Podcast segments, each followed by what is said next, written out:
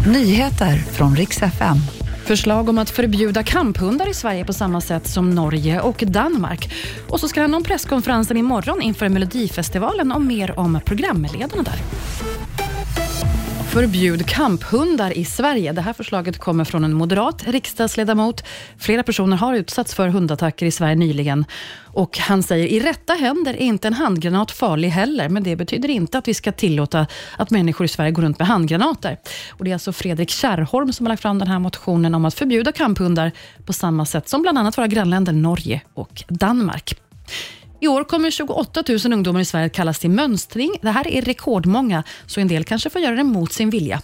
Högsta sedan plikten återinfördes 2017 och det här är eftersom Sverige helt enkelt behöver fler värnpliktiga. Av de som ska kallas så kommer sedan 8 000 ungdomar väljas ut som ska göra lumpen.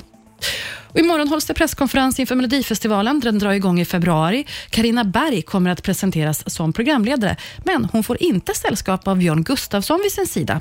Enligt källor med insyn så ska Björn inte vara programledare. Man är lite försiktig med hans hälsa, men han ska dyka upp som en sidekick med lite mindre ansvar. Han ska slippa stå hej, presskonferenser, intervjuer och så vidare. Så hans roll ska istället vara att vara snäll, mysig och jätterolig. Och Det var nyheterna. Jag heter Maria Granström.